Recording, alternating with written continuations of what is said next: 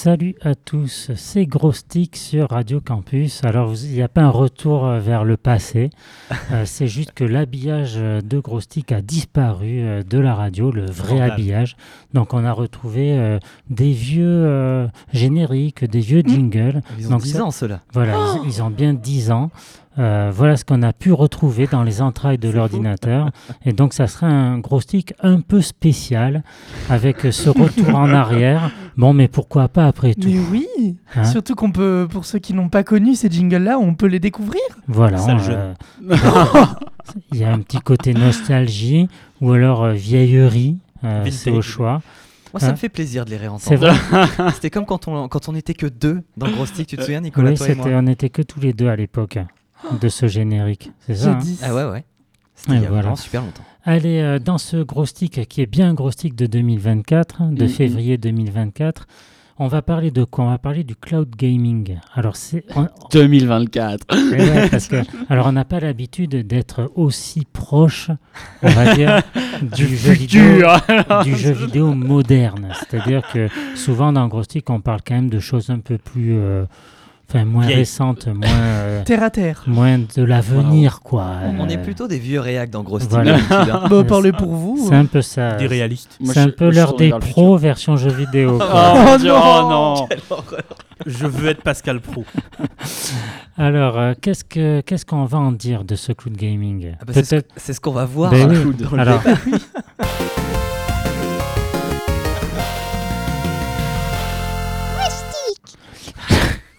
Waouh C'est génial Je suis tellement content d'avoir cette jingle. Choc barre. alors, le cloud gaming, euh, en quelques mots, est-ce que quelqu'un veut se lancer dans une petite def? Allez, euh, je sais pas, Ludo, toi, tu, euh, toi qui es dedans parce que tu as un Steam Deck et le Steam Deck est équipé. Après, moi, j'ai fait mes recherches parce Ouais. que j'y connaissais rien. en cloud Est-ce que ça a un rapport avec Final Fantasy VII On a un peu Bah- bossé quand même. Ben déjà, il y, a- il y a un peu. Alors aujourd'hui, il y a un peu deux sortes de cloud gaming. Alors, il y a un cloud gaming qui est pas vraiment un cloud gaming, et un cloud gaming qui est vraiment. Qui est vraiment un cloud gaming. Voilà. Ah, Mais déjà, c'est quoi le cloud gaming? Le, le cloud gaming, c'est le fait de jouer à un jeu vidéo sur une plate, enfin, de façon déportée sur un serveur ou sur une console qui n'est pas physiquement présente avec toi. Grosso modo, c'est ça. Donc en gros, tu as ta console ou ton PC, tu payes un abonnement Oui. et en fait le jeu est streamé, en fait c'est du Voilà. streaming sur ta plateforme, que ce soit PC ou console.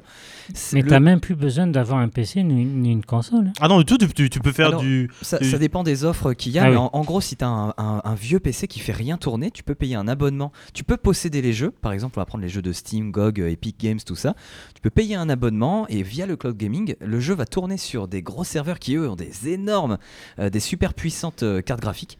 Et sur ton PC, tu auras l'image euh, bah, telle que si tu avais un PC de. euh, En de- fait, de tu, re- Buzor, tu quoi. reçois l'image. En fait, tu Ah, ne tu reçois l'image. Donc il faut payer et il faut avoir une très bonne connexion internet puisque c'est du Oui. streaming. Voilà, c'est un peu comme Netflix pour les jeux, mais c'est un peu différent parce que pour certains, ça dépend des services. Il y en a plein, on va les voir.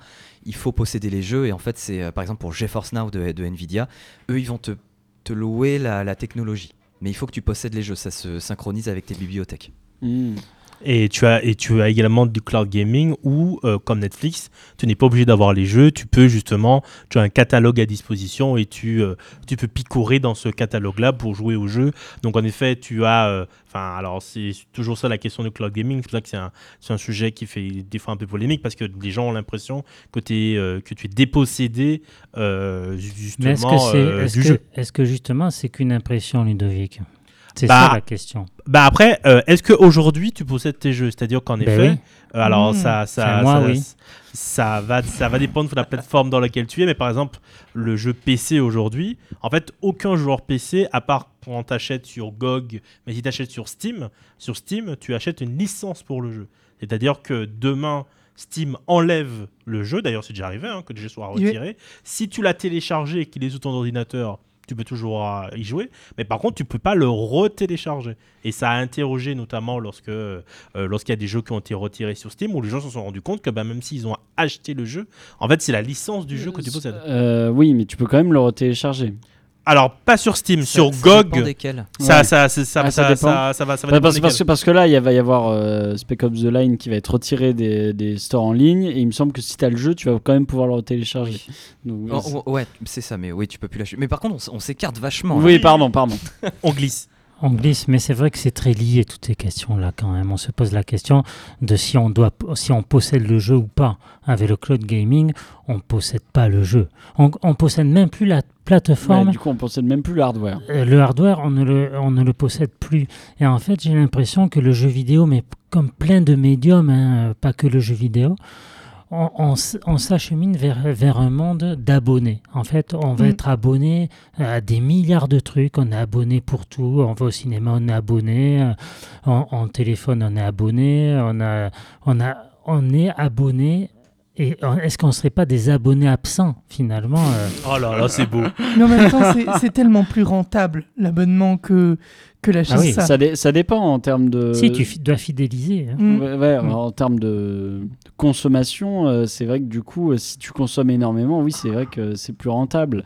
Après, euh, il y a toujours ce côté de euh, euh, tu, tu consommes. Tu vois, c'est pas genre, euh, c'est- pas noble. Enfin, genre, c'est pas genre, tu, c'est pas, tu pratiques. Tu vois, c'est. Tu fais pas l'acquisition de quelque chose. Euh, c'est non, mais même il y a ce côté de euh, en fait le lien que tu crées avec le truc et c'est aussi ça le problème qu'il y a avec Netflix et les films sur Netflix, c'est qu'en fait globalement bah, les gens du coup ils s'en foutent quoi. Genre av- avant t'achetais un DVD tu, le gardais et tout ça. Et c'est un peu ce qu'il y a du coup avec le Xbox Cloud ou enfin du coup le Xbox Cloud Gaming ou euh, GeForce Now c'est que du coup tu te retrouves à avoir tes jeux mais tu enfin Enfin, tu, joues à ces jeux, tu vas peut-être passer 60 heures dessus, et encore, il y en a certains comme Xbox Cloud, du coup, il y a beaucoup de petits jeux euh, que tu peux faire tourner du coup sur ton téléphone, euh, et tu vas y jouer avec une vieille manette ou quoi que ce soit, et tu vas tu, vas peut-être juste les oublier direct après. Enfin, c'est, il y, a- ce côté de, c'est vrai que le côté, alors déjà que il y a déjà un peu ça avec euh, le,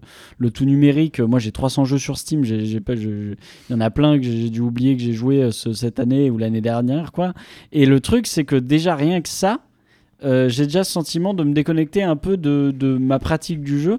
Et alors, quand tu vois qu'avec le Xbox Cloud Gaming, tu ne, tu, du coup, tu, c'est genre, t'as même plus le, le côté matériel. C'est, c'est vrai que ça fait un peu bizarre, quoi. C'était quand même un plaisir d'attendre la prochaine console qui allait sortir, euh, la découvrir, euh, aller l'acheter. euh. Ouais, après, euh, ça fait mal au cul, hein, quand même, le porte-monnaie. Le. Je peux dire que la PS3, à 600 balles à la sortie, ça faisait chier. Ça a toujours été cher les consoles de jeux. Si tu euh, joues avec l'inflation, euh, Oui. même avant ça coûtait cher, ça a toujours été ça. Mais après tu la rentabilises, tu es fier d'avoir une console oui, normalement. ça.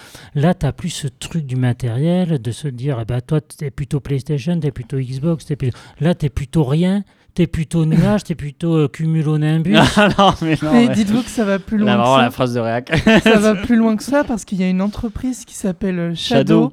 et qui elle fait carrément du cloud computing où en fait ils proposent des machines Ouais. enfin plus ou moins, où en fait tu, tu payes un abonnement pour avoir une certaine configuration d'un PC gamer à distance que tu peux faire tourner sur n'importe quel appareil. Et moi je me souviens, Shadow ça existe depuis un moment maintenant, et j'avais rencontré euh, quelqu'un qui était proche d'un employé de Shadows Il était qui- sympa. oui, bah oui, il est sympa, mais il me disait Ouais, Shadow, ça va être le futur. Dans deux ans, tout le monde y sera. Pff, bon, bah, ils ont, il a fallu un partenariat avec euh, Bandai Namco. euh, Je crois qu'ils ont, je crois qu'en plus ils ont licencié Ring. récemment. euh, Comment Il me semble que Shadow récemment ils ont licencié. euh, Oh, bon, des- ça m'étonne pas. Mais en fait, c'est. Ouais, C'est le- une ombre, ce truc. Le truc, c'est que, ok, ça peut séduire sur certains aspects, ça peut être pratique, mais pour toutes les raisons que Nicolas a évoquées, je pense que la communauté du gaming est encore un petit peu trop chauvine pour laisser tomber au minima euh, les PC. Euh, parce que c'est quand même, je trouve, il y a quand même quelque chose d'assez plaisant dans un PC gamer en au-delà de la console et de se dire ah ouais t'as quelle console machin, viens on se prête ça, viens on joue en ligne. Il y a quand même aussi le fait de se dire C'est identitaire c'est identitaire, tu peux flex avec ta con- euh, avec ton Tu PC. peux, tu Ouais, flex. j'ai la dernière RTX, euh, j'ai. Ouais, euh, après ça, on- flex. ça, ça, ça, je, je- enfin, j'estime que c'est des trucs qu'on peut s'en passer, je pense. Bah, je trouve que ça fait quand même vachement l'identité d'un d'un joueur en 2024 Ouais. de, de peut-être un flex problème, un peu. euh, Mm, mm. Oui, bah. Oui, oui, ça peut être un problème dans certains cas, mais euh, ça fait partie de l'identité d'un joueur et je pense que c'est pas prêt de disparaître. Oh non, non, non. C'est comme euh, les amateurs de, de belles voitures, en fait. C'est des amateurs de belles machines. Euh, belle machine. Belle machine. Mais je pense pas que le cloud gaming ça va remplacer. Tu vois que les gens vont se tourner vers le cloud gaming plutôt que d'acheter la nouvelle console qui sort, se refaire un PC ou des trucs comme ça parce que finalement, ils nous, ils nous le vendent comme ça évidemment, mais c'est pas le cas. Enfin, en tout cas autour de moi, je connais Pour personne. l'instant, pour l'instant, mais. euh, Mais ça fait un moment que ça existe. eh oui, alors ça fait un moment que ça existe. C'est pareil que pour la, la VR, ça fait un moment que ça existe. Ça se démocratise pas plus que ça, mais on sait, on sait que la dématérialisation à outrance, elle est en marche. Et, et dans dix ans, ça serait pas étonnant euh, de voir ça euh, se généraliser. hein. Je, je sais pas, parce que tu vois, co- comme on dit, il y a le plaisir d'acheter la console, de, de suivre le PC, ça- mais parce que ça, ça fait partie de la pratique en oui, fait. mais ça fait partie de ta pratique à toi. Mais Et de les, tout le les monde. jeunes qui, qui découvrent euh, que leur première expérience, imagine des jeunes euh, que avec qui, euh, pour qui la- leur première expérience de jeu vidéo, c'est du cloud gaming. Mais après, si, si on remet dans le contexte, le fait Tu qu'actuellement. des euh, nouvelles habitudes. Le fait qu'actuellement il y a tellement plus d'accessibilité à l'internet haut débit qui du coup permet une meilleure connexion à ces réseaux et euh, que avec le temps ben, les infrastructures euh, réseau marchent très bien et les connexions entre euh, euh, le- ton interface donc euh, ben, maintenant il y a carrément des, du coup on peut carrément euh, streamer ces jeux via une télé connectée. Euh, donc là bah, plus de boîtier on passe directement par la télé c'est il y a, y a- il y a plus ce problème là Un écran suffit. Exactement. Ou toi, tout à l'heure, je le disais avec le téléphone. Et euh, c'est, en fait, c'est vrai que du coup, on peut pas nier le fait que ça rend le jeu vidéo plus accessible. euh, moins cher dans une, dans une certaine forme euh, pour ces, pour ces gens-là qui pourraient être très occasionnels quand bien même du coup ben, euh, si si du coup ils utilisent quand même une connexion au débit hein, on va on va pas se mentir euh, ça reste euh, Un public particulier. ça reste un public plutôt de niche parce que Oh, la bah, fibre. Enfin voilà, faut avoir, faut, faut avoir une bonne fibre, bonne fibre. surtout parce que Ouais. c'est c'est pas la fibre euh, que se tape, euh, je sais pas, moi j'ai habité à La Rochelle, euh, la fibre de La Rochelle elle tient pas le cloud gaming. Bah Et et c'est pas la fibre de Sainte non plus, je peux, Ouais. Ouais. Super grosse connexion, donc déjà ça, ça, ça empêche beaucoup de gens de, de le pratiquer énormément. Oui, Il suffit qu'il y ait une, une- une simple toute petite latence pour que ton jeu t'en profite pas. J'allais y venir. euh, Et tu vois, tu, tu dis, euh, ça crée de nouvelles habitudes. Par exemple, un, un gamin qui va, découvrir un jeu ou une, console, mais en cloud gaming, en y jouant sur un téléphone, par exemple, peut-être que ça va lui donner le goût, tout ça, où il va se dire, ok, ça c'est cool comme jeu vidéo, mais il va vite s'apercevoir que c'est pas vraiment tel que doit être pratiqué le jeu vidéo, que s'il joue, euh, pour le moment, je sais pas, je dis n'importe quoi, à Mario sur téléphone, il va quand même avoir envie d'y jouer sur Switch, d'y jouer sur le support de base, parce que c'est comme ça que ça a été fait. Ça, ça rejoint des, des sujets dont on a débattu, les, Oui, il y a certains si- jeux qu'on apprécie en, euh, portable. d'autres sur grand écran. Moi, je sais, je suis d'accord avec toi. Mais je me mets à la place de quelqu'un en fait qui n'a pas euh, assez d'argent pour s'acheter un méga PC de compétition et qu'on lui dit, eh bien, en fait, tu as besoin d'acheter juste un écran parce que les, sur les serveurs qui sont à je sais pas où, euh, euh, dans un autre pays ou ailleurs, eh bien, il y a les, les machines et il y a le hardware pour faire tourner des énormes jeux, etc. Et que toi, tu vas le streamer et que tu n'as pas besoin de faire cet achat-là. Je pense qu'à partir d'un moment, ça peut plaire à beaucoup de gens à partir du moment où la connexion Internet sera ultra rapide. Parce que là, on parle de la fibre aujourd'hui, mais qui sait ce qu'il va y avoir demain Oui, bien sûr. en termes de connexion Et on sait que Internet, c'est de plus en plus rapide. On l'a vu quand même dans nos vies. euh, alors ça s'est pas fait jamais du jour au lendemain, hein, Internet qui, qui s'accélère, mais on peut dire que dans quelques années, Internet sera encore beaucoup plus rapide qu'aujourd'hui. C'est obligé, c'est une marche en avant, c'est clair que ça sera euh, comme ça. Et après, euh, pourquoi ça se généralise pas aujourd'hui le cloud gaming? C'est justement parce qu'il y a ces freins dont tu parles, Léo, ces freins technologiques qu'on a encore. Parce qu'il y a ce lag. Et par exemple, pour faire de l'e-sport ou de, de, oui. ou, ou d'affronter quelqu'un en live, euh, t'as un lag, c'est injouable. Alors Mais on même est en- bien même en d'accord. solo, même en solo. impossible de jouer à Tekken 8 qui vient de sortir euh, sur Ah cloud gaming. Mais Pour, pour supportable, l'instant, jeu. pour l'instant, mais qui sait ce- comment ça va évoluer. Et moi, ça me fait peur tout ça, parce qu'en fait, une société d'abonnés, une société où on n'a plus rien, où, où, euh, on on n'a plus de patrimoine, euh, on ne peut plus euh, donner un jeu, on peut plus prêter un jeu, on peut plus... Voilà, que c'est chiant. moi, moi, c'est ça qui, qui- qui m'embête en fait, de, de plus rien posséder. En fait, on, on, on fait que on n'a plus aucune possession, et c'est ça qui me fait peur, moi. Et j'ai voulu qu'on parle du cloud gaming, gaming parce que j'ai vu un reportage. En fait, euh, c'était sur, sur Game One, je crois, euh, un reportage qui parlait de ça avec des spécialistes qui avaient euh, des avis. Et pour eux, c'est acté la dématérialisation du jeu vidéo. Elle est actée en fait. C'est juste que il y a encore des freins techniques, mais c'est acté. et malheureusement, c'est l'avenir du jeu vidéo. Et la VR, c'est pareil. La VR, si elle ne se démocratise pas plus, bon, déjà, il y a encore des coûts assez importants, mm. mais c'est aussi parce que ça ne suit pas en termes de, euh, de réseau, en termes de vitesse d'Internet. Mais quand tout ça va, ça va se développer, je peux te dire que ça va y aller. Hein. Non, mais il est, il, est vrai. Que, alors, sur la question de la dématérialisation, parce que pour moi, en fait, le cloud, c'est la, la dernière étape d'une première étape qui était la dématérialisation. C'est-à-dire qu'en effet, à partir du moment où, pour les consoles euh, de, de cette période, c'est-à-dire la PS5 et la, la, dernière Xbox, euh, les, la, la console de base, c'est la console sans disque c'est-à-dire que le fait de prendre le lecteur de disque, c'est un plus que tu dois acheter. Mm. Et qu'en effet, on voit la majorité, qu'en effet, il y a toute une génération qui, le fait d'acheter son CD euh, son disque CD euh, et de le mettre euh, dans sa console, en tout cas pour les joueurs de PC plutôt PlayStation et Xbox, c'est complètement perdu. Enfin, moi je le vois, j'ai des petits cousins qui typiquement achètent, c'est vraiment la cible assez typique qui achète, qui, achète FIFA chaque année, et enfin ça s'appelle plus FIFA, mais FC 24. Voilà, et Call of Duty. Et en fait, eux, ils avaient des CD, ils achetaient des CD, ils achetaient des CD à chaque fois que ça sortait, et maintenant, ben, ils disent, ben, c'est plus simple,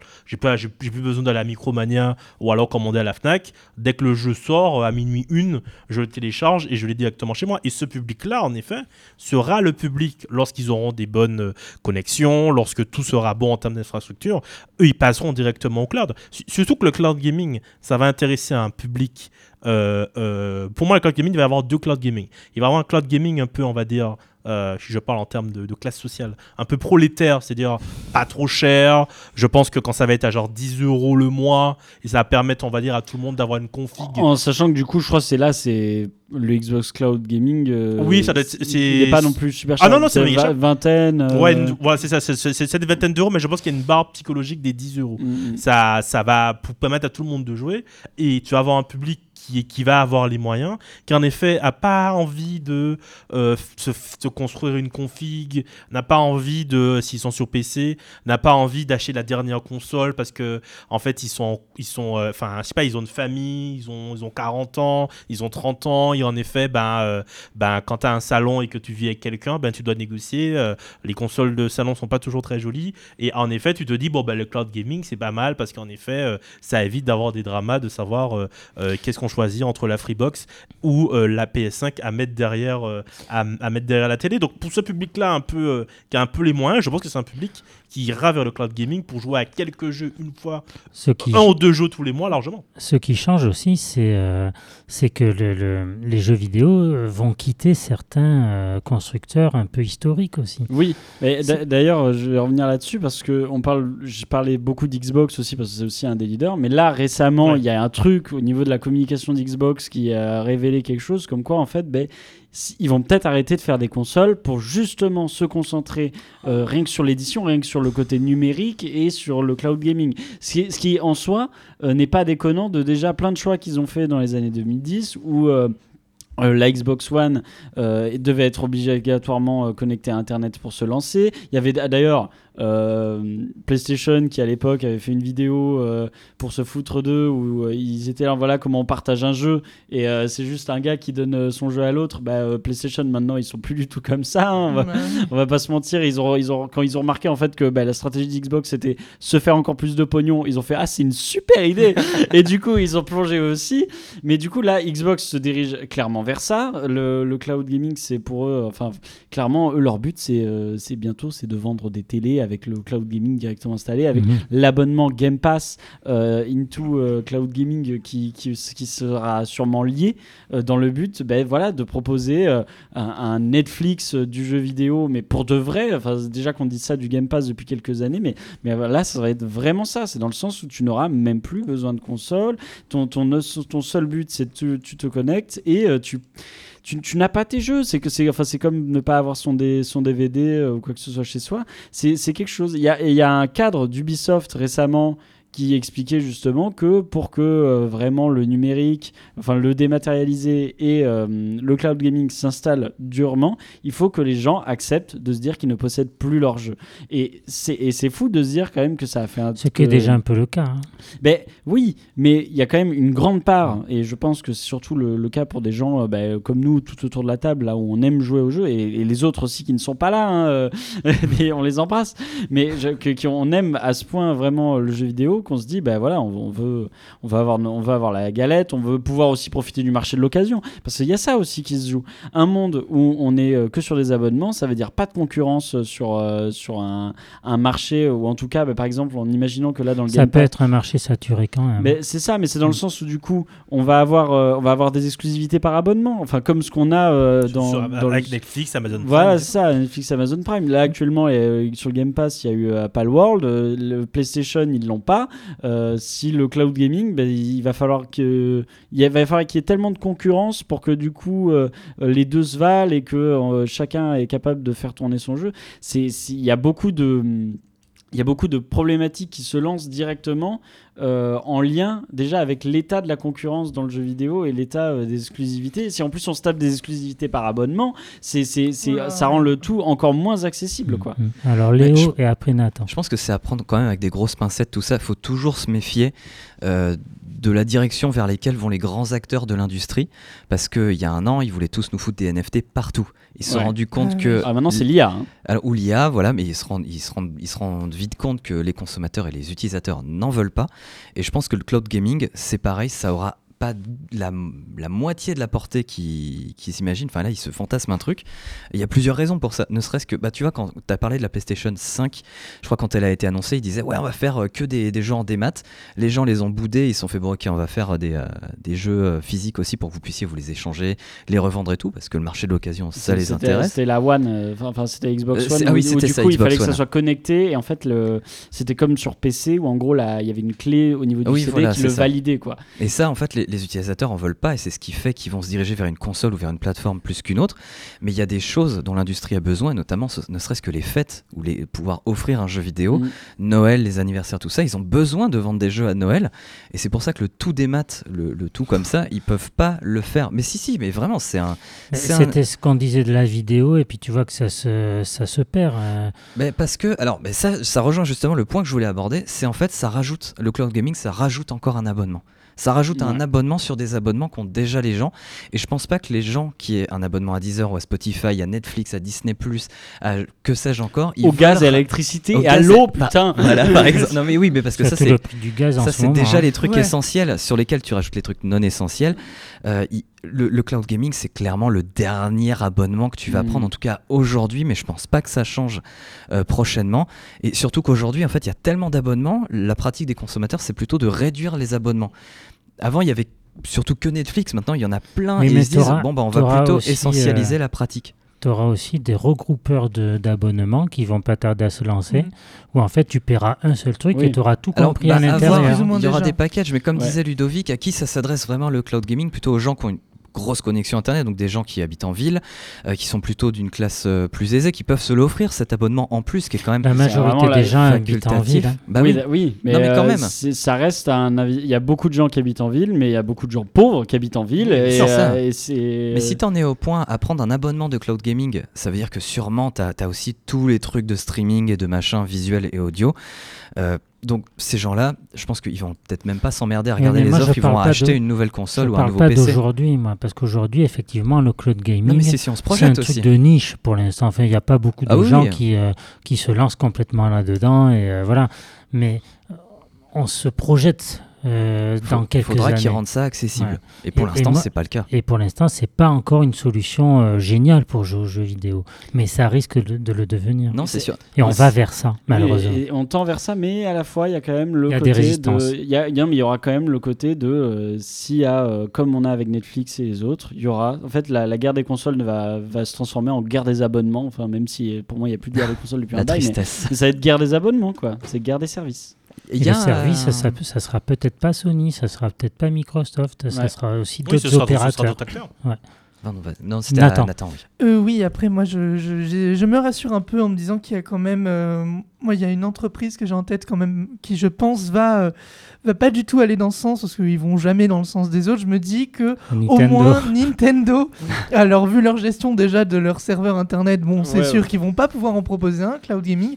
Et vu qu'en fait, la plupart de leurs euh, sous se fait quand même vachement soit sur leur. euh, bah, sur le fait qu'ils restent quand même assez. euh, assez, on va dire, arriérés, c'est pas le mot que je vais employer, mais c'est un peu ça, dans leur manière de faire, puisqu'ils sont encore avec des cartouches, et c'est un peu... En fait, quand une nouvelle console Nintendo sort, console Nintendo, console Nintendo, On avait Ça- compris. oui, je répète quand même, on sait jamais. Euh, c'est un peu, c'est un peu, euh, c'est un peu la foire quoi. C'est genre, qu'est-ce qu'ils nous ont encore pondu de farfelu cette fois-ci? Donc je pense que ça, ça va continuer encore un petit moment et et je me rassure en me disant que peut-être qu'avec des fers de lance comme Nintendo qui vont se dire euh, mais non mais ça ça nous intéresse pas. Nous on est japonais et les japonais ils aiment les disquettes et ils aiment les consoles. Peut-être je me dis euh, au moins on aura ça d'authentique à peu près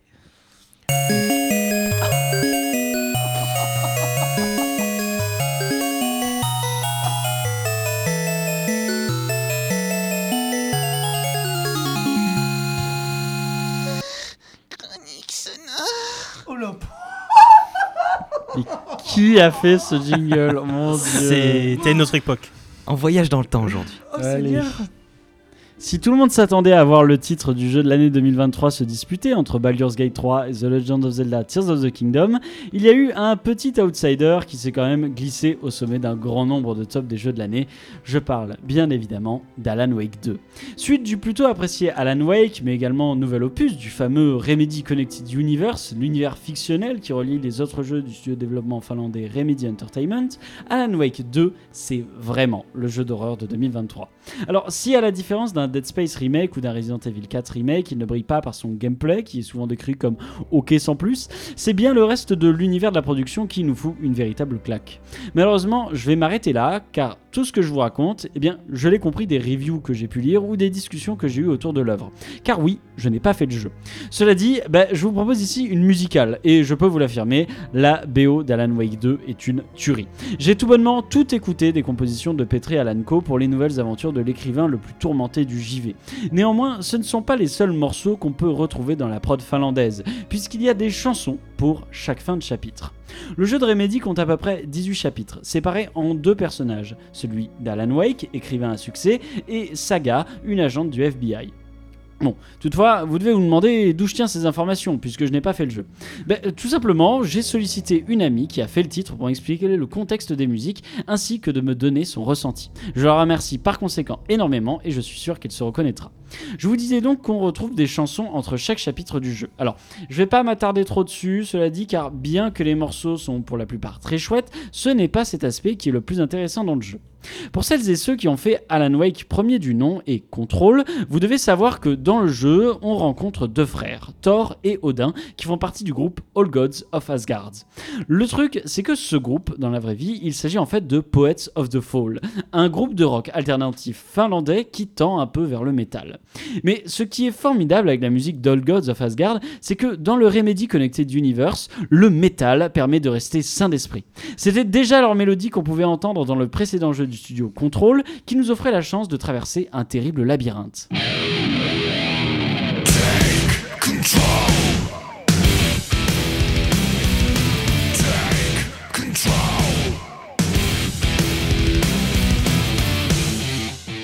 Eh bien, dans Alan Wake 2, ils sont de retour. Et en l'occurrence, ils aident nos deux héros à avancer.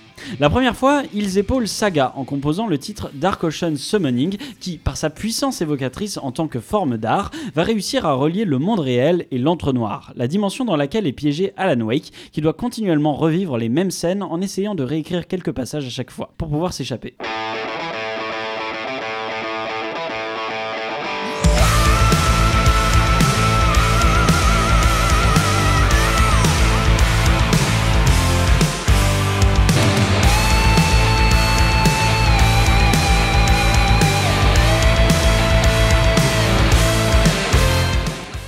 Avec Alan sont d'ailleurs très fortes, puisqu'elles offrent une sensation d'oppression, de folie et de claustrophobie, accentuée par le fait que c'est toujours la même musique pour les interludes de tous les chapitres d'Alan, la chanson This Road de la chanteuse Poe avec son début entêtant.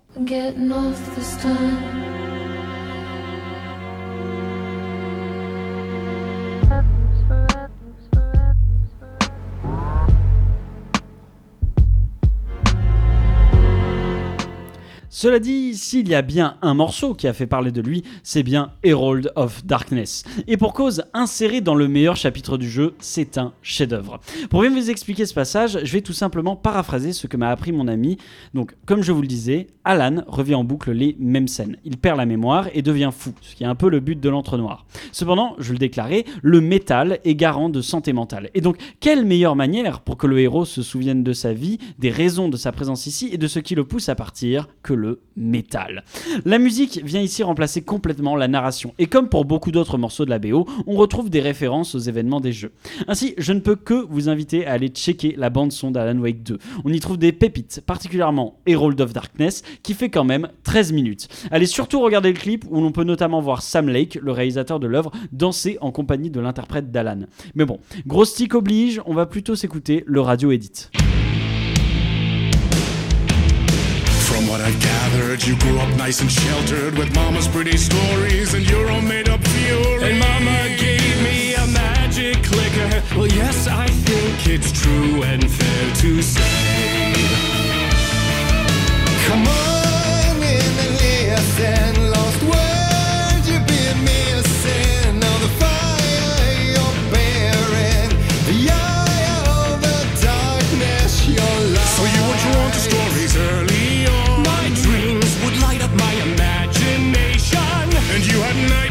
night and day. Yeah, but with the clicker, I chase those frights away. Ooh, you. So true. So here is the clue.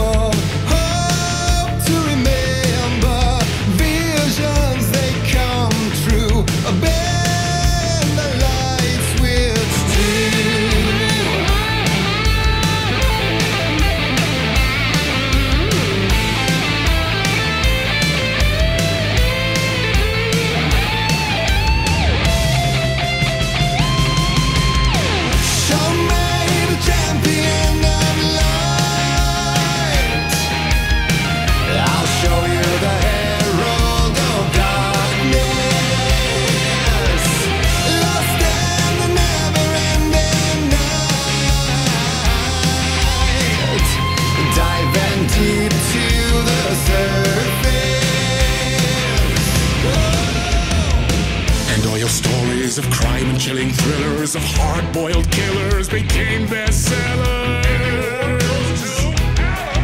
It was all too much. I had to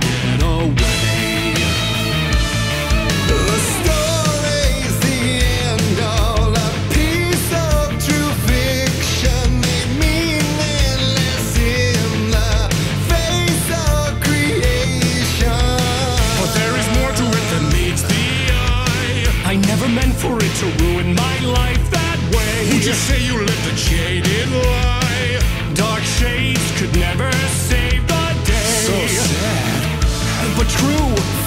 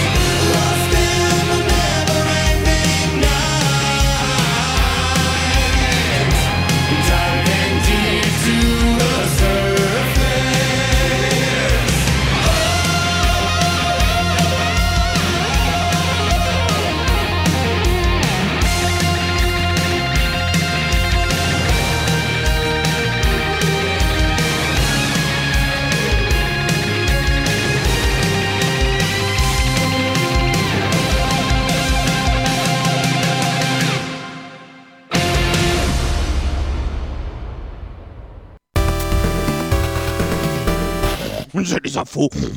Je croustique. Les infos de Grostic, c'est un test avec euh, Léo aujourd'hui. Oui, bah, c'est la nostalgie, c'est c'est jingle. Et c'est la nostalgie, le test du jour, puisque l'on parle d'une suite d'une des plus grandes sagas de jeux vidéo. Tenez-vous, ça faisait 23 ans qu'on attendait la suite. On parle évidemment de Baldur's Gate 3 aujourd'hui. Ah. Euh, à l'époque, c'était développé par Black Isle, donc euh, qui s'est imposé comme des cadors. Et euh, aujourd'hui, c'est l'Ariane Studios. Ce sont des Belges une fois qui développent euh, Baldur's Gate, la suite qu'on attendait tous. On dirait Pierre Urmic. qui n'est pas belge, mais qui, euh, qui imite vachement bien les Belges euh, au quotidien. Euh, donc Baldur's Gate 3 qui est sorti en août dernier sur PC, PS5 et Xbox Series. Mais euh, les Baldur's Gate, qu'est-ce que c'est? Déjà, le premier, il est sorti en 98, le 2 en 2000. Ils ont chacun eu des extensions. Et le 3, on a attendu plus longtemps. Et le 3, on a attendu 23 ans. Voilà. Et en fait, Wow. Baldur's Gate, c'est tout simplement une simulation d'une partie de jeu de rôle sur table de licence Donjons Dragons. C'est ce que pour ça que tout le monde adorait Baldur's Gate et que ça, a été considéré comme le meilleur jeu de rôle euh, occidental sur, euh, PC parce que ça, permettait vraiment, on avait l'impression de jouer un jeu de rôle sur table comme avec ses amis ou si on avait un maître de jeu qui nous, euh, bah, qui nous contait une histoire, on faisait des, le jeu simulait des jets de dés. C'était vraiment une simulation de jeu de rôle. Euh, avec tous les choix que ça prenait, enfin, on se créait un petit perso, un, un perso aux oignons, on vivait une, av- Aux oignons. une- Aux aux petits oignons et on vivait une aventure épique, mais avec tout le sel de ce qui fait un, un jeu de rôle papier, avec les, les tests de perception, de caractéristiques, euh, des combats qui étaient à l'époque bien, mais en y repensant pas si bien que ça en, en pause active. Euh, mais donc voilà, dans Baldur's Gate 3, on va faire la même chose, c'est le même principe, une simulation de jeu de rôle. Et mon Dieu, on n'a jamais eu autant l'impression de jouer un jeu de rôle papier qu'avec Baldur's Gate 3, tellement, euh, tellement c'est bien fait en fait euh, au niveau de la simulation. Euh, donc pour l'histoire, on va incarner un aventurier que l'on va se créer de toutes pièces, qui évolue dans les royaumes oubliés, donc c'est l'univers de Donjons et Dragons. Et, euh, et en fait, il va se faire enlever par des Illithildes. C'est une race d'hommes poulpes qui, euh, qui essaient de contrôler les gens par la pensée. Ils ont des pouvoirs télékinésiques. Donc ils sont très très très vilains. Euh, et il va se faire infecter par une larve. En fait, on va lui planter une larve qui va euh, normalement le transformer en Illithilde. Et donc il va essayer de s'en débarrasser. Voilà pour le scénario. Au cours de l'histoire, on va évidemment rencontrer euh, des compagnons qui vont, euh, qui vont faire équipe avec nous, qui ont tous des caractères euh, et des, histoires différentes, avec des histoires personnelles, des quêtes à achever, en plus de la quête principale. Donc on commence le jeu, on va créer notre personnage de toutes pièces. On a le choix parmi 12 classes, quand même avec les, les, les archétypes de, de Donjons et Dragons, le guerrier, le barbare, le voleur qui se mouvoie dans les, euh, dans les ombres pour faire les poches ou désamorcer les pièges. On a le rôdeur qui va dompter les bêtes ou qui va euh, courir très loin et très vite et s'équiper de deux armes. On a évidemment toutes les sortes de mages possibles, ceux qui vont lancer des boules de feu, des éclairs, ceux qui vont créer des illusions ou encore les nécromanciens euh, qui vont mettre des malédictions sur les ennemis et relever les morts. Donc ça permet vraiment de, de, de varier des gameplays puisque toutes les classes se, font euh, de, se jouent de manière différente. Tu veux dire quelque chose Nicolas? Non, mais toi, tu joues qui, toi? Moi je me suis fait un, un rôdeur. Ah, ça m'étonne pas. Un rôdeur parce qu'il peut invoquer des familiers, un loup, euh, des ours et tout. Mais c'est surtout parce que je voulais me faire euh, le personnage de Drist d'Ourden, qui est un elfe noir renégat que j'aime beaucoup. Euh, et il est rôdeur dans les livres. Et ce qui est génial avec Baldur's Gate 3, contrairement à Baldur's Gate 1 et 2, c'est que toutes les classes sont bien. Avant, c'était pas le cas. Il y avait vraiment des classes poubelles qui servaient à rien, qui étaient pas équilibrées du tout. Et là, tout est bien et surtout, toutes les classes offrent un gameplay différent. On a les mages qui vont avoir des emplacements de sorts, euh, les barbares ou les guerriers qui vont avoir des espèces de, réserves de rage ou de, euh, puissance qui vont fonctionner de, manière différente, les voleurs qui vont avoir plein d'actions bonus pour pouvoir se cacher, sauter et une action principale. Donc vraiment, ça, permet de varier les gameplays et, euh, et en fait, dans, dans un tour de jeu où on va contrôler nos personnages, aucun personnage ne se joue de la même manière. On n'a pas l'impression de répéter les mêmes actions et ça, c'est vachement bien. Ce couple à ça, euh, le choix entre 11 races, humains, elfes, nains, euh, elfes noirs, donc les drôles, les alphelins, les tieflings, les gitanki, donc des races aussi qu'on n'a pas l'habitude de voir euh, beaucoup dans les jeux Donjons et Dragons. Chaque race a des traits passifs et des particularités, donc qui changent aussi le gameplay, et ça c'est vachement bien. Et Baldur's Gate 3, c'est un jeu formidable. Et alors pourquoi c'est un jeu formidable? On va voir On déjà. se le demande. On se le demande. Alors déjà, ça se joue en 3D isométrique, comme à l'époque, mais une 3D où on peut vraiment zoomer avec la caméra qui bouge, donc euh, ça s'est adapté un peu à, à l'ère moderne.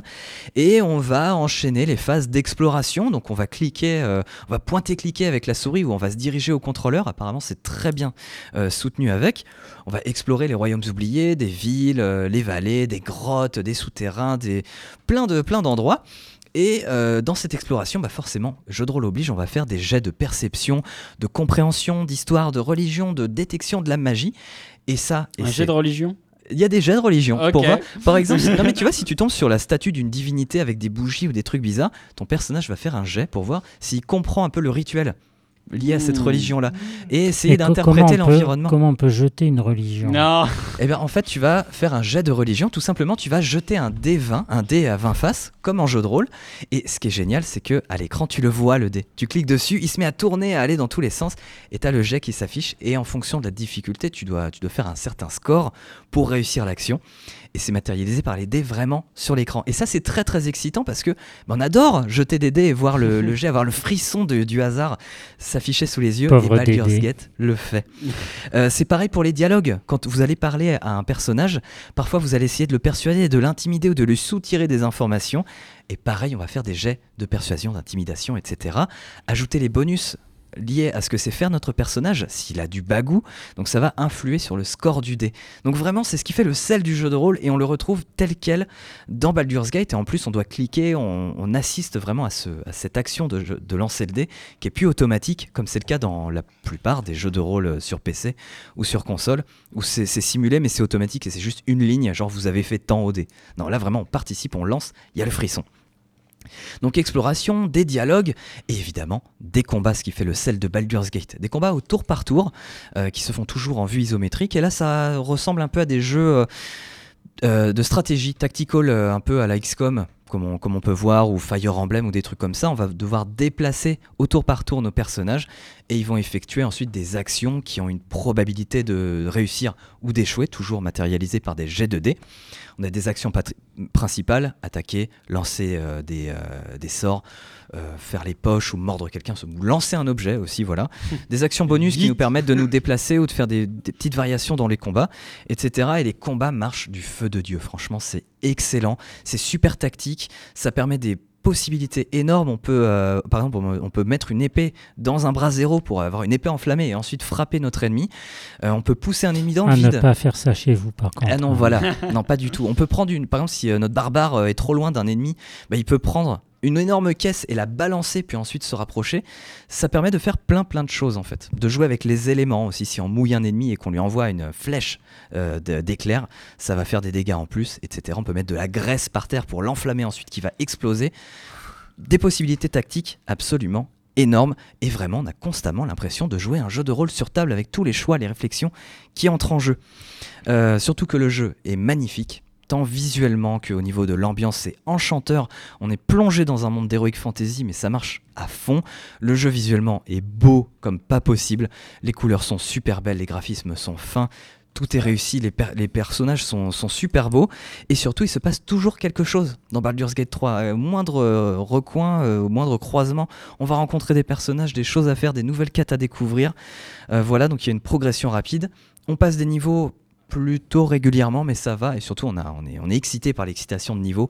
On a toujours plein de points à répartir, des dons à choisir, des nouveaux sorts euh, à, décider. Voilà, il y a certains RPG où, quand on passe un niveau, bon, on se dit, il n'y a rien qui m'excite dans l'arbre de compétences. Là, dans Baldur's Gate 3, c'est sa grande force. Chaque passage de, de, de niveau est une excitation. Et, euh, et non, enfin, moi, voilà, je suis vraiment, rien que d'en parler, j'ai envie. euh, On voit ça. on je voit suis ça, dedans, quoi. Tu trépignes. voilà. Et surtout, il y a de multiples moyens de jouer. On peut faire un personnage qui est gentil, un personnage qui est méchant, qui va jouer sur la fourberie, ou un autre qui va être honnête. Euh, on peut faire des attaques de front. euh, C'est-à-dire, il y a plein d'ennemis, on va se dire, bah, je, eh, je leur fonce dedans. Toi, Ou alors- es fourbe, toi. Non, moi, je, je suis le mec intègre. Mais par exemple, tu vois, tu as un groupe d'ennemis. Soit tu peux dire, allez, je fonce dedans et je les tue. Ou alors, tu peux essayer de les embobiner, faire en sorte qu'ils qui t'attaque pas et passer euh, tranquillou, euh, ni vu ni connu, Ça, je t'embrouille. ça. Euh, Un petit peu, ouais. Ou alors tu peux, euh, tu peux, je sais pas, déclencher des pièges et faire en sorte qu'ils aillent voir ailleurs ou qu'ils qu'ils se font tuer sans que tu aies à déclencher des combats. Donc Ça, ça, c'est toi aussi. c'est génial. Euh, voilà pourquoi c'est génial Baldur's Gate 3. Alors évidemment, difficile de jouer, de parler d'un d'un jeu de cette ampleur en si peu de minutes. Euh, Il y a quand même des bugs. Attention, des bugs visuels ou des personnages, euh, des PNJ qui se coincent dans les décors, notamment les familiers, c'est dommage, mais ça ne gâche en rien le plaisir. Donc respectez-vous, jouez à Baldur's Gate 3 et même au prix fort, ça vaut le coup.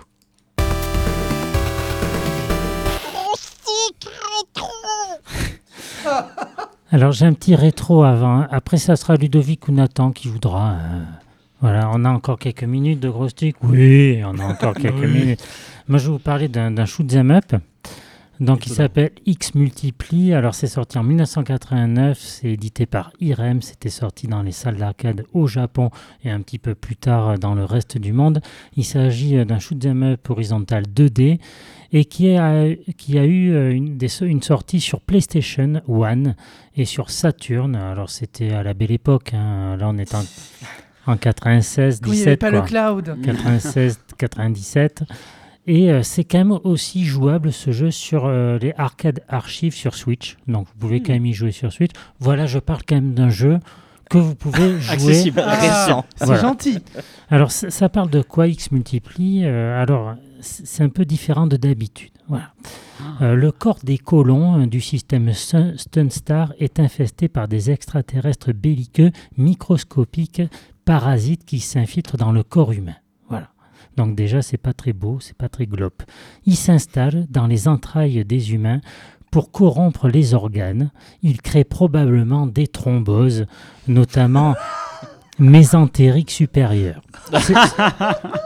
L'idée est donc de miniaturiser un vaisseau et de l'envoyer dans le corps humain pour lutter contre l'invasion intérieure. Ça peut faire penser au film L'aventure intérieure de Joe Dante. Je ne sais pas si vous avez. Si, c'est vachement bien. Et c'était sympa. Mais c'est un peu le même principe en fait. On va miniaturiser un vaisseau qui s'appelle le Microscopic Fighter X002 et il est envoyé donc pour détruire les intrus et retrouver la paix inter- intérieure dans le ventre mais aussi ailleurs. Le X002 est doté de deux tentacules indestructibles qui ondulent tout autour du vaisseau et qui le protègent en partie selon leur position. Trois tirs disponibles, plus ou moins adaptés aux situations rencontrées. C'est un jeu très glauque visuellement. Euh, les graphismes sont uniques, visqueux, organiques, veineux, euh, purulents, sanglants, virulents, parfois même nécrosés. En fait, le mec est vraiment très malade. Oui. le mec a vraiment besoin d'une intervention, en fait. Je pense même que si on atteint ces- euh, ce diagnostic-là, on est foutu. Sans ce petit X002, on est vraiment foutu. On reconnaît bien des gros verres, euh, style un peu des Ténia, hein, mais un. Et- un petit peu différent quand même, un Oui. petit peu euh, plus fantasmé, on va dire. Il y a aussi pas mal de, de monstres de cauchemar, des, des muqueuses infectées et des viscères mal en point. Voilà, une viscère mal en point. Et bon appétit, Je bien ne vous ferai pas de détails euh, plus. euh, euh, je vais pas faire un descriptif plus détaillé. X Multiply se joue comme un shmup IREM classique. Euh, si vous mourrez, vous êtes foutu. Voilà, parce qu'il y a des checkpoints. Alors, on n'aime pas les checkpoints dans Stick. Hein, Ah non. On n'aime pas. Checkpoint. Le jeu est pas très long, 5 stages, mais ils sont bien remplis. Il y a pas mal de passages très réussis et il y a un charme assez singulier euh, qui ressemble à rien d'autre dans ce jeu. Le tout est très bien dessiné, dessiné dans une 2D euh, du plus bel effet. Les musiques sont un, un des points forts du jeu. X Multiply euh, euh, propose vraiment des partitions très adaptées à l'ambiance euh, graphique du jeu. C'est inquiétant mais entêtant, c'est énigmatique, c'est parfois stressant, voilà. Et la difficulté est au rendez-vous comme dans tous les shoot 'em up de cet éditeur IREM. Pour moi, c'est un must-have du shoot euh, horizontal des années 80. Quand je dis des années 80, c'est 89, c'est presque des années 90, voilà. Et c'est des jeux en fait qui qui traversent les époques très très facilement. Voilà, vous pouvez jouer à X Multiply aujourd'hui, c'est très jouable, c'est très maniable, c'est pas archaïque en termes de gameplay, même si c'est juste euh, diriger un petit vaisseau euh, dans les entrailles du corps humain. Voilà. Allez, c'est à essayer, et euh, pourquoi pas sur Switch donc. Alors, les infos de Grostic, vous le voulez, le jingle? Oh bah oui. Ah bah euh, oui. J'ai les infos. Croustique. Ludovic Oui. Allez. Je crève. Chers auditeurs, je vais vous parler d'un phénomène vidéoludique important. Monster Hunter World. Ah. ce, phénomène, ce phénomène nous transporte dans un univers où la chasse n'est pas seulement un loisir, mais une quête épique, une véritable ode à la grandeur de l'homme face à la nature. Mais aujourd'hui, chers auditeurs de Radio Campus, permettez-moi de vous présenter ce jeu sous une lumière un peu différente, à, ta- à travers le prisme de l'histoire. Ici, point de test, mais surtout une ode à mes deux passions, l'histoire et le jeu vidéo. Imaginez ces vastes terres peuplées de monstres gigantesques comme le domaine d'un roi de France. On ferme les yeux Un territoire où la chasse devient non seulement un acte de bravoure, mais aussi un rituel, une cérémonie presque sacrée qui renforce les liens entre le souverain et ses sujets. Au-delà de, de la simple quête de gloire et de ressources, la chasse dans Monster Hunter se part de l'éclat des chasses du grand siècle, où la noblesse, vêtue de ses habits les plus somptueux, se réunissait autour du monarque pour participer à ce spectacle de la vie et de la mort. Dans cette perspective, chaque monstre vaincu n'est pas qu'une cible tombée sous nos coups. C'est un hommage à cette époque révolue où la chasse symbolisait l'ordre, le droit divin des rois à régner sur toutes les créatures. En parcourant les paysages luxuriants et les, terrains accidentés de Monster Hunter World, on peut presque entendre l'écho des corps de chasse et le galop des chevaux, nous transportant à l'époque où la chasse était un art de vivre. C'est une invitation à revivre la grandeur d'une époque où la chasse était imprégnée de signification politique et sociale, reflétant l'ordre hiérarchique et la relation symbiotique entre le roi et la nature.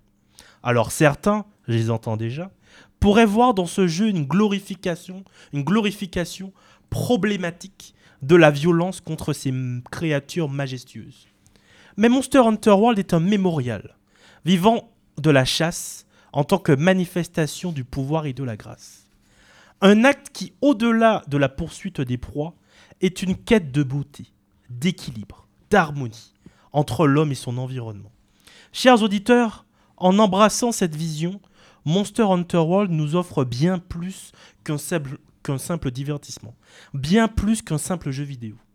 Il nous invite à une réflexion sur notre propre rapport à la nature, à l'histoire et à ces traditions qui, bien que révolues, continuent de façonner notre imaginaire collectif. Il nous rappelle que la chasse, dans son essence le plus noble, est un pont entre le passé et le présent, une célébration de la vie dans toute sa complexité. Alors, préparez-vous mes frères, car l'heure est venue de rassembler nos forces, d'aiguiser nos lames et de revêtir nos armures. Le moment est arrivé de montrer au monde la puissance indomptable de notre union. Comme une seule entité, une armée invincible, nous marcherons ensemble vers l'horizon, là où la gloire nous attend, au cœur de la bataille. Que nos cœurs battent à l'unisson, sous nos barrières fièrement hissées, que nos cris de guerre résonnent à travers les vallées et les montagnes, annonçant l'achèvement d'une charge épique qui restera gravée dans les annales de l'histoire. Chers auditeurs, si vous voulez vivre tout cela, c'est simple. Achetez Monster Hunter. Waouh Je suis subjugué. J'ai envie fait- d'y rejouer. C'est une publique chronique. J'espère que le chèque de Capcom sera gros. T'as l'autorisation du port d'armes? Euh, non, mais euh, si vous êtes fonctionnaire ou agent public, sachez que. euh, euh, lapsus. euh, sachez que euh, le permis de chasse n'est qu'à 20 euros. Bon. D'ailleurs, Ludovic, il y a la Fédération française de chasse qui vient d'appeler et elle veut te donner un chèque. C'est un chèque en blanc. mon RIB à la fin. Allez, ben c'est la fin de Grostic. Déjà. Oh. Merci à tous d'avoir participé à, à cette émission. On ne salue pas, bien sûr, les absents. Salaud. Parce que les absents ont Ils avaient toujours qu'à être là. tort. Et. Voilà, ils ont, ils ont toujours tort, les absents. On ne salue Exactement. pas non plus la personne qui a fait disparaître les jingles de Grossi. N'est-ce pas Alors, sera vous en pensez quoi des anciens jingles Mais moi, je suis super content de les réentendre. C'est une nostalgie incroyable. Alors ils sont marrants, mais des fois, bon, c'est c'est bien de les avoir changés. C'est bien. Voilà, Ah, c'est non, bien, mais ouais. c'est- ça montre une certaine époque de Radio Campus. C'est- Tu trouves que c'est ils sont plus fréquentables, toi les, les- Ah non, moi, ah, moi j'adorais que, toutes les, que tous les jingles de Radio Campus soient comme ça, mais après on aura des problèmes avec le Crous, euh, l'université, tout ça, tout ça. De toute façon, il y aura un nouvel habillage. Faut les refaire maintenant, les jingles qui sont Non, disparus. je, je pense que je, je vais pouvoir les retrouver sur un disque dur euh, Ah, Oui. ou sur mon ordinateur euh, à la maison, peut-être, parce que je les avais créés chez moi, ces jingles. Oh. Mais moi, j'ai bien aimé retrouver ces vieux jingles quand même. Non, non, mais c'est- c'est- c'est c'est- c'est vraiment toujours plaisant de réécouter des Mm. vieux jingles. Mm, Je suis retombé découverte. parce que je suis retombé sur un vieux, euh, sur une vieille émission. On a n'a pas 4-5 le temps. Ludovic. Ah, avec un vieux jingle et c'était bien. Salut à Salut. tous. Salut. Tout de, suite, tout de suite après nous, c'est Passeport, bien sûr, bien évidemment. D'ailleurs, c'est le générique tout de suite.